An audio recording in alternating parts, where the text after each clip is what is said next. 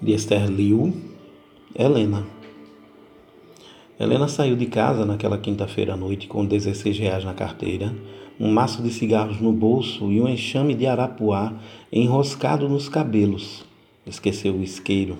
Sempre esquecia. Memória de merda, cabeça oca. Esquecia simplicidades.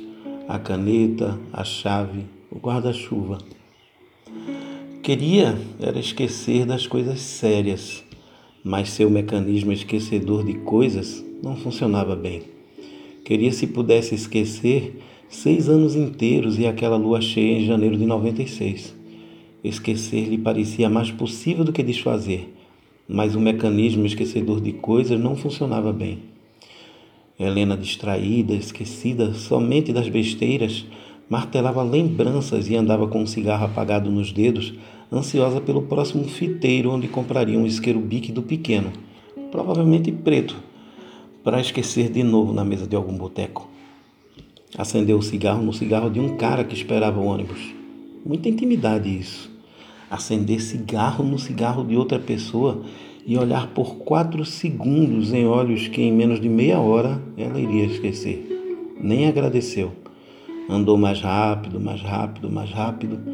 Percebeu que andando recebia a graça da transitoriedade e ia acumulando os pequenos flashes de transitoriedade no elástico do sutiã. A cidade não era sua. As memórias eram. Andando rápido, coletava com urgência toda a transitoriedade possível. A cidade não era sua mas estava demais na sua cabeça.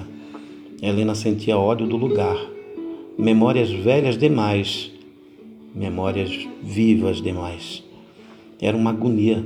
Lembrou de um doente mental dali do bairro que passava os dias inteiros circulando quarteirões.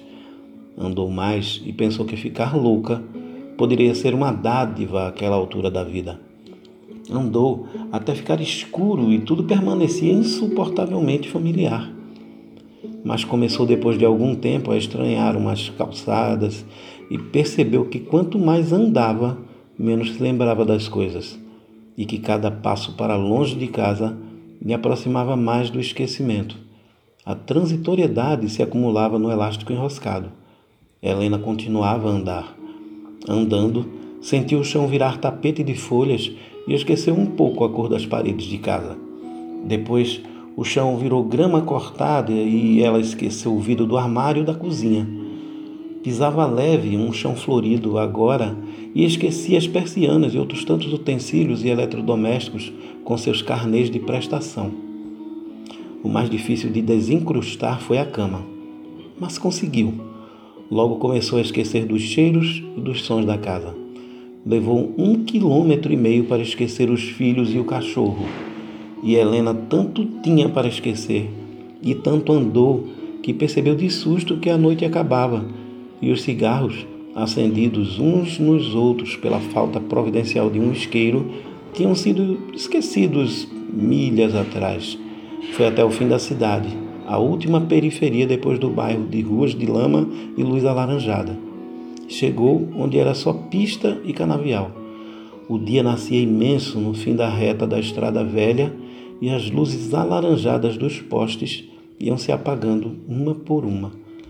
Satisfeita com calos nos calcanhares, Helena fazia cálculos secretos, se perguntando quantos quilômetros faltariam para esquecer Menelau.